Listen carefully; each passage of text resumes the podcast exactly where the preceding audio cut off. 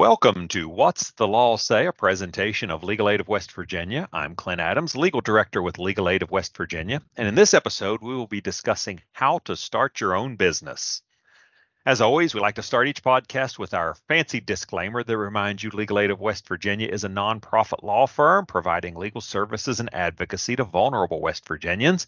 This program is presented to bring relevant and current information. All the information is current at the time this podcast is published. Our guest attorneys are licensed to practice law in the state of West Virginia. This information is legal information and it relate, relates only to the law in the state of West Virginia. And this information does not take the place of an attorney client relationship. You should speak with an attorney about your specific situation. As you know, I'm Clint Adams, Legal Director with Legal Aid of West Virginia, and I have the pleasure of being joined by John Williams, the supervising attorney in our Parkersburg office. John, welcome to the broadcast. Thank you. Thank you for having me. It's a pleasure to have you uh, visiting with us. So, John, let's talk a little bit about your background. Um, you're currently the supervising attorney in Parkersburg, um, but you're fairly new to that position. How are you getting settled in? Settling in fine, just finally getting over that learning curve at the very beginning. Uh, now I'm getting starting to get blasted with a bunch of cases, so that's uh, interesting. But uh, settling in fine. As to my background, I uh, uh, was originally before I came here about five weeks ago. I was originally uh, the program director at the Entrepreneurship and Innovation Law Clinic at the West Virginia College of Law.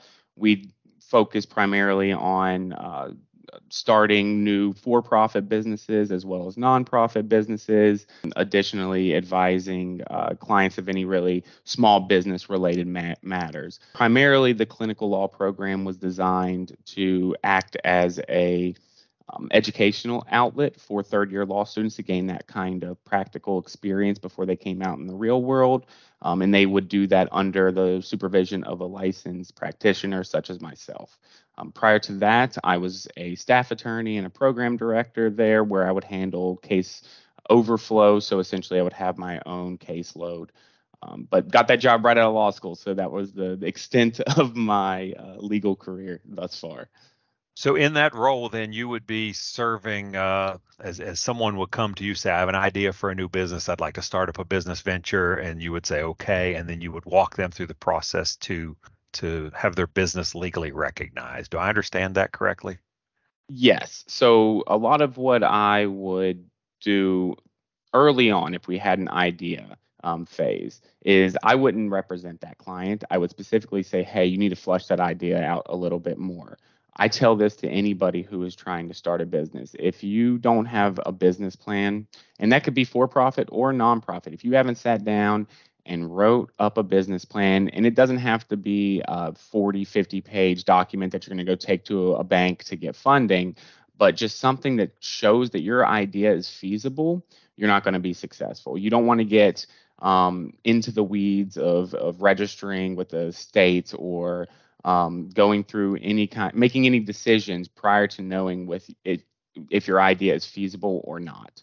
Um, so I definitely recommend taking a week, two weeks to sit down and really think about what are your strengths, what are your weaknesses, how much are things going to cost, do you need a prototype, do you need intellectual property, all that kind of good stuff before pursuing a business plan. But yes, yeah, so after I would do that, then I would primarily um, try to issue spot for them. Maybe maybe say hey these are some things you possibly haven't thought about. Never really talked about the business idea itself. We had some really uh, good business ideas and some some business ideas i thought might not be successful but that's not really necessarily my place right? Um, i'm sure a lot of people told uh, uh, steve jobs that, that the iphone it wasn't going to be great you know? After that, we would then begin the legal process and, and go through the steps of registering with the state and the localities. So you talked earlier about getting bank financing. Is is are most businesses going to require bank financing before they can get started? A lot of the entrepreneurs dream big, and that's what um, you kind of have to temper those expectations a little bit. A lot of them come in and they have million dollar ideas, but those million dollar ideas might cost a million dollars, right?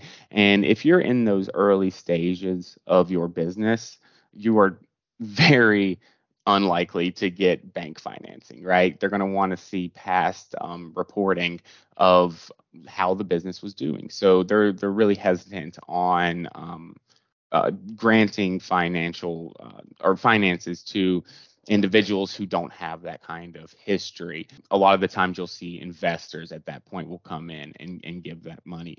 But to be honest, a lot of businesses that I saw as well were just small businesses. They they you know just had an idea. They wanted to start a restaurant or or maybe a food truck or something like that. And those typically don't need as much funding at, at first.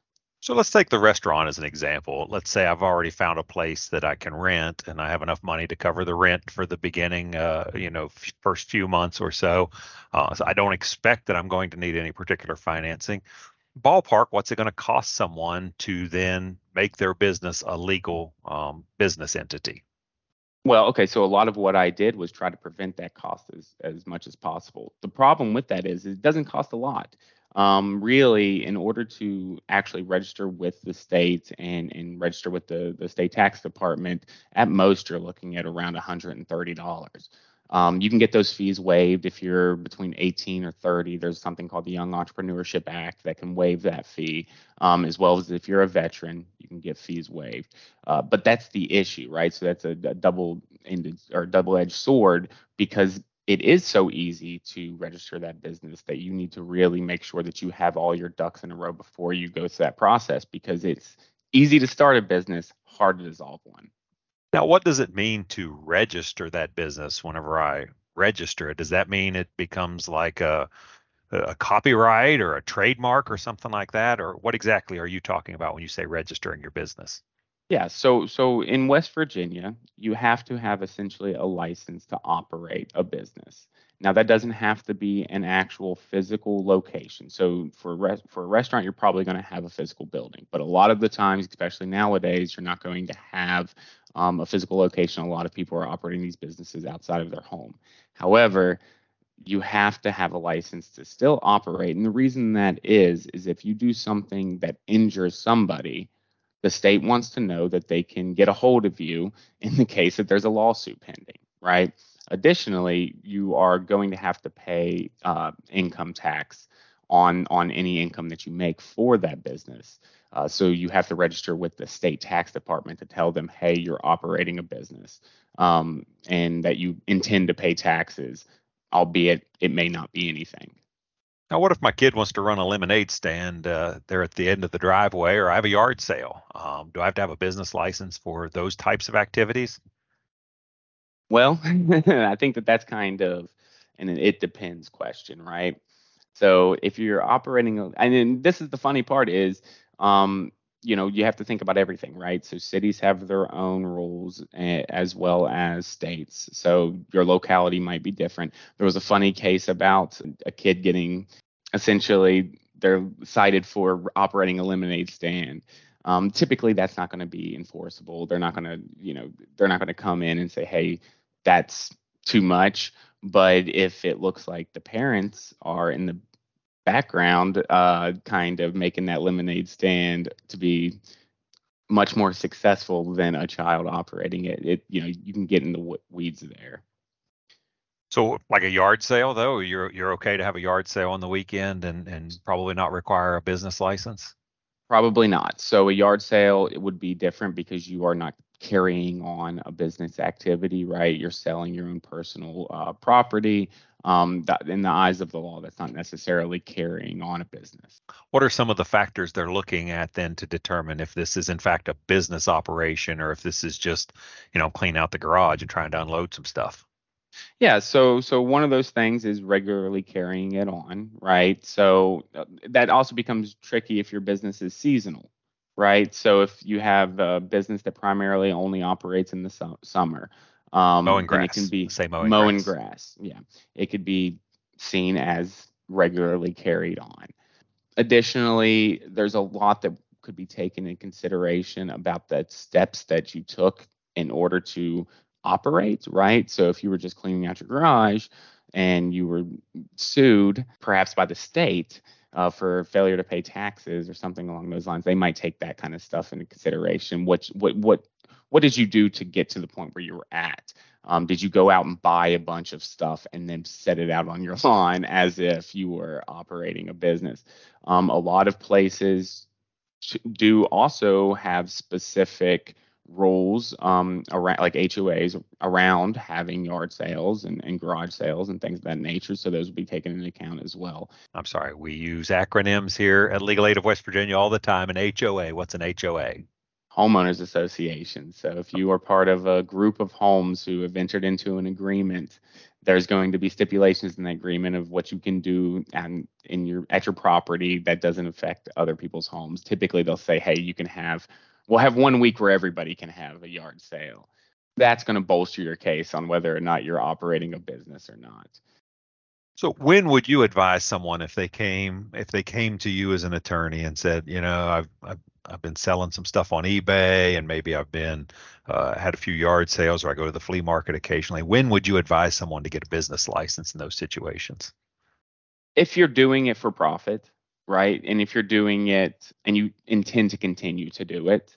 So I think that you know you just need to use common sense in that situation. If you are actively engaging in an activity to make money and you intend to continue that activity on, whether it be seasonal or um, once a month, uh, it might be to the point where you're like, hey, I'm no longer, my intentions are no longer just to sell some personal items that I have. It's now I'm I'm starting a online business.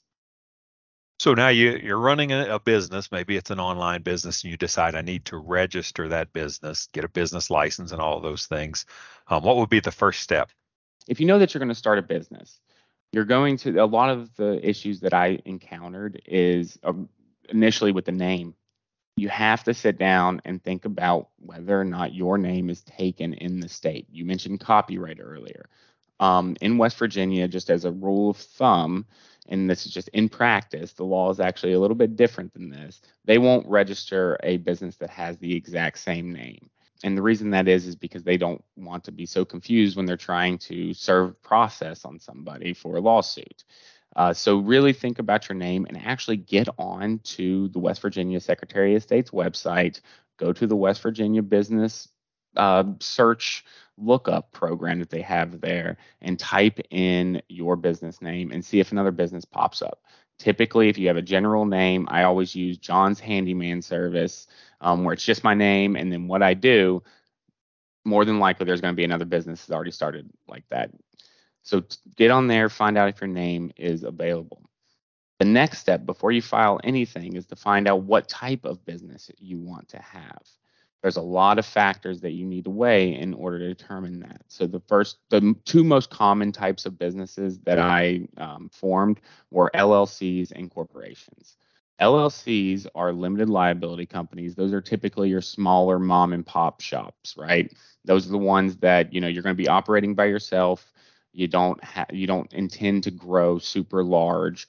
Um, you're going to be primarily in control of that company, and additionally, you don't need to get a lot of funding to start it up. Investors are very hesitant on investing in an LLC because they have to participate actively in that LLC. Now, there's ways around that, but we're just going to keep it basic here.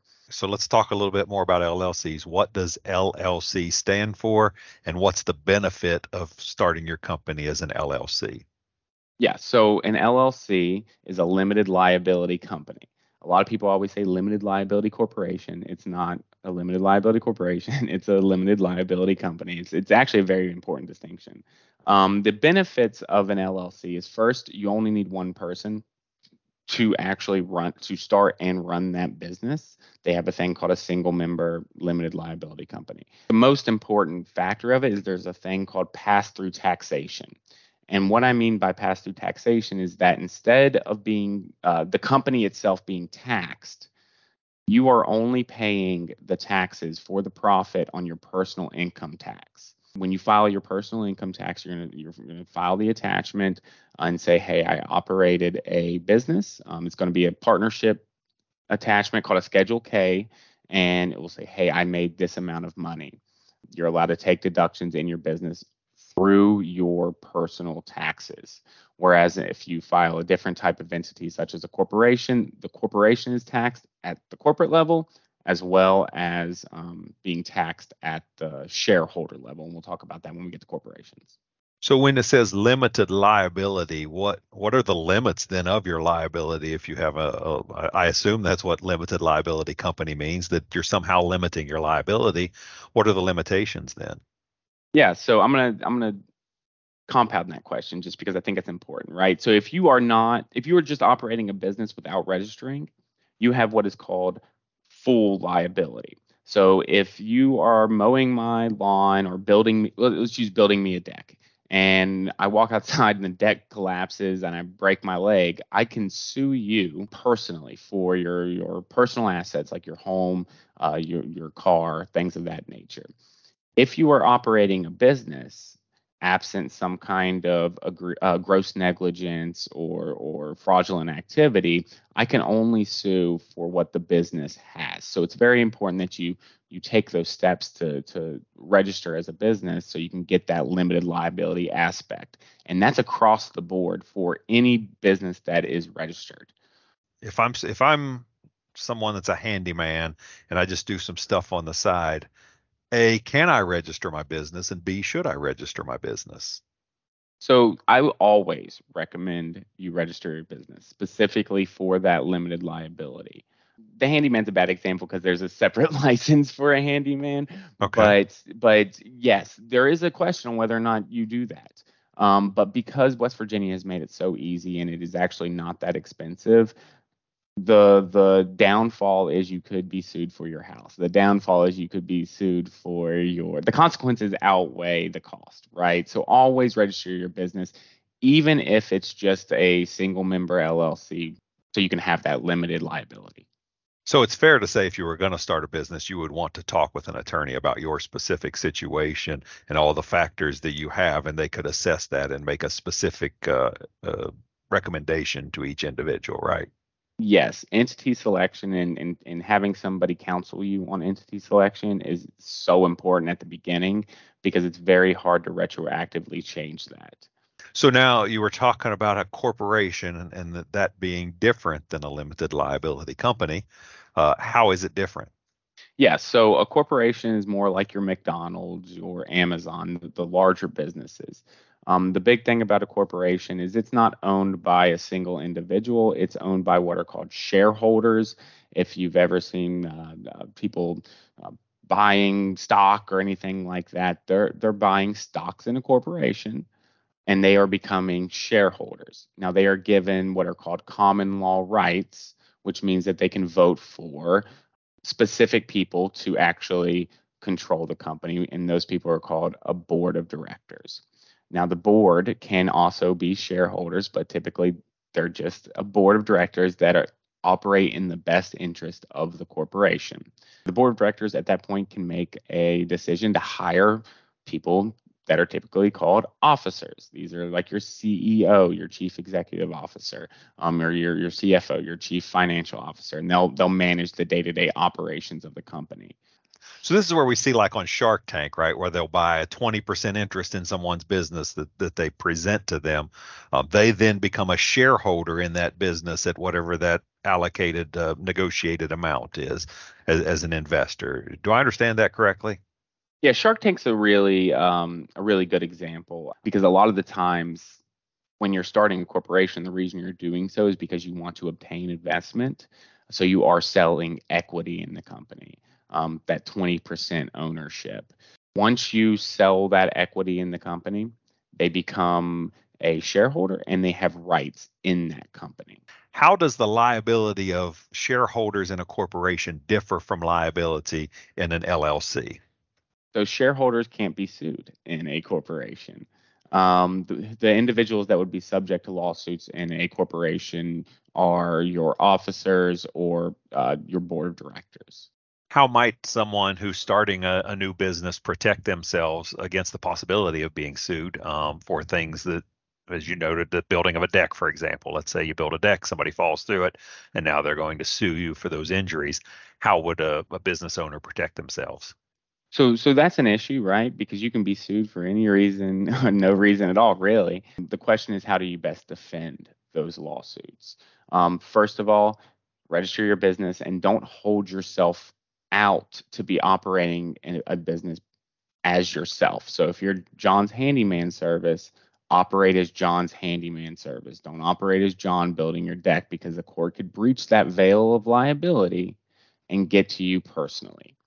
Um, the second thing is is to make sure that you have good business insurance and liability insurance because that will um, assist in any legal costs that you might might have or or things in that nature. Um, but the big thing is to make sure to go through all of the appropriate steps to start your business and then operate along those lines. So we talked a little bit about the liability implications. Let's talk a little bit about the tax implications. You touched on that a little bit earlier, but let's talk a little bit more about that. Um, how is a corporation taxed, and how is that different from an LLC being taxed? Yes. So a lot of people that you know are new to forming businesses don't realize this that there are two. Well, first of all, the tax code is massive, right? Um, I remember the first day of corporate tax law. Uh, I, I came in and the law professor sat like 12 books on the the desk and said, "This is the tax code. By the time you graduate, a lot of it will be different it changes it changes every four years. Um, so it's it's always different. So I it's hard to base which entity you want to select on on taxes because you never know. One year, one four years, it might be better to be an LLC. Another four years, it might be better to be a corporation.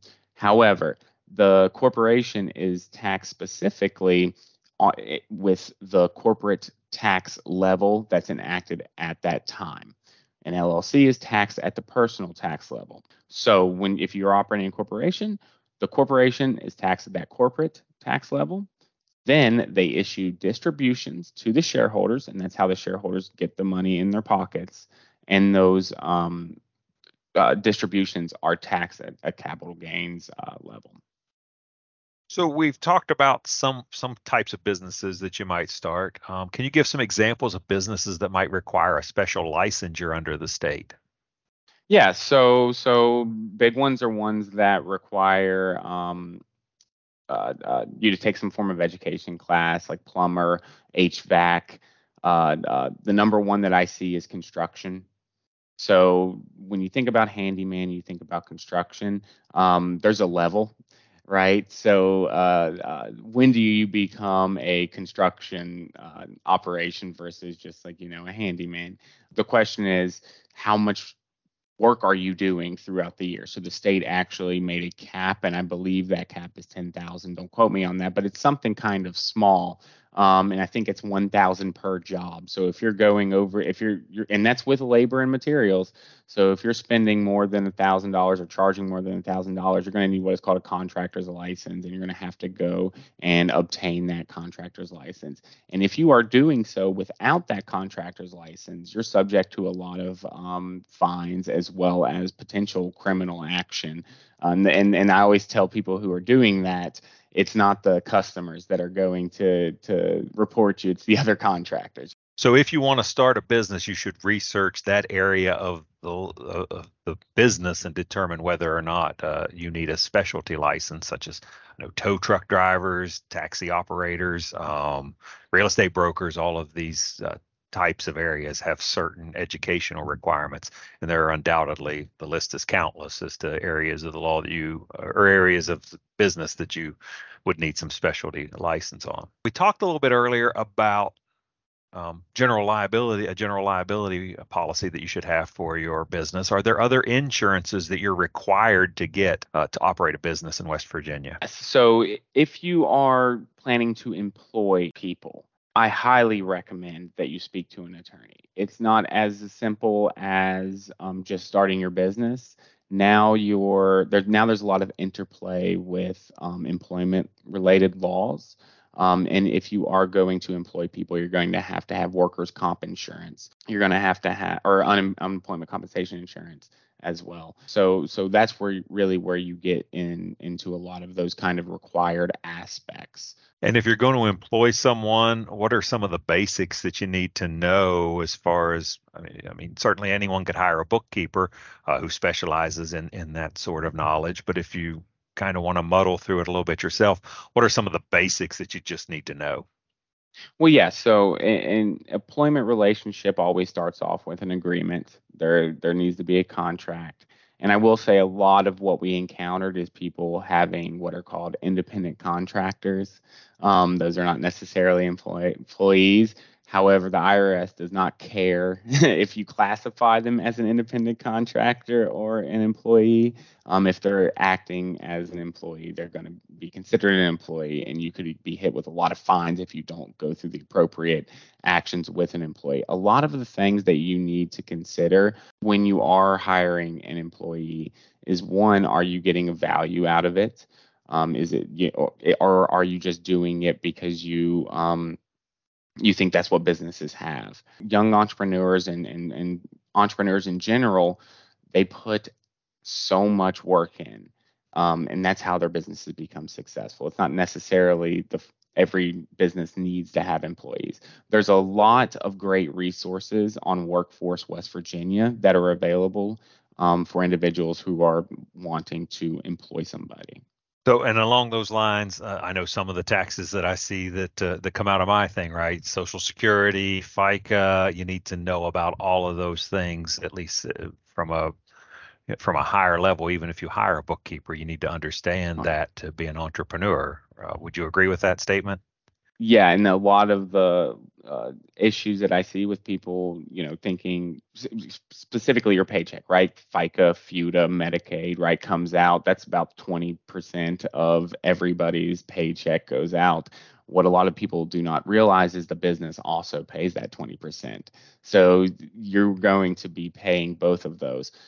I, I'll kind of bring it back just a little bit for the LLC. The downside of an LLC is because you are a single individual operating a business or even a partnership, you're going to pay what is called self employment taxation.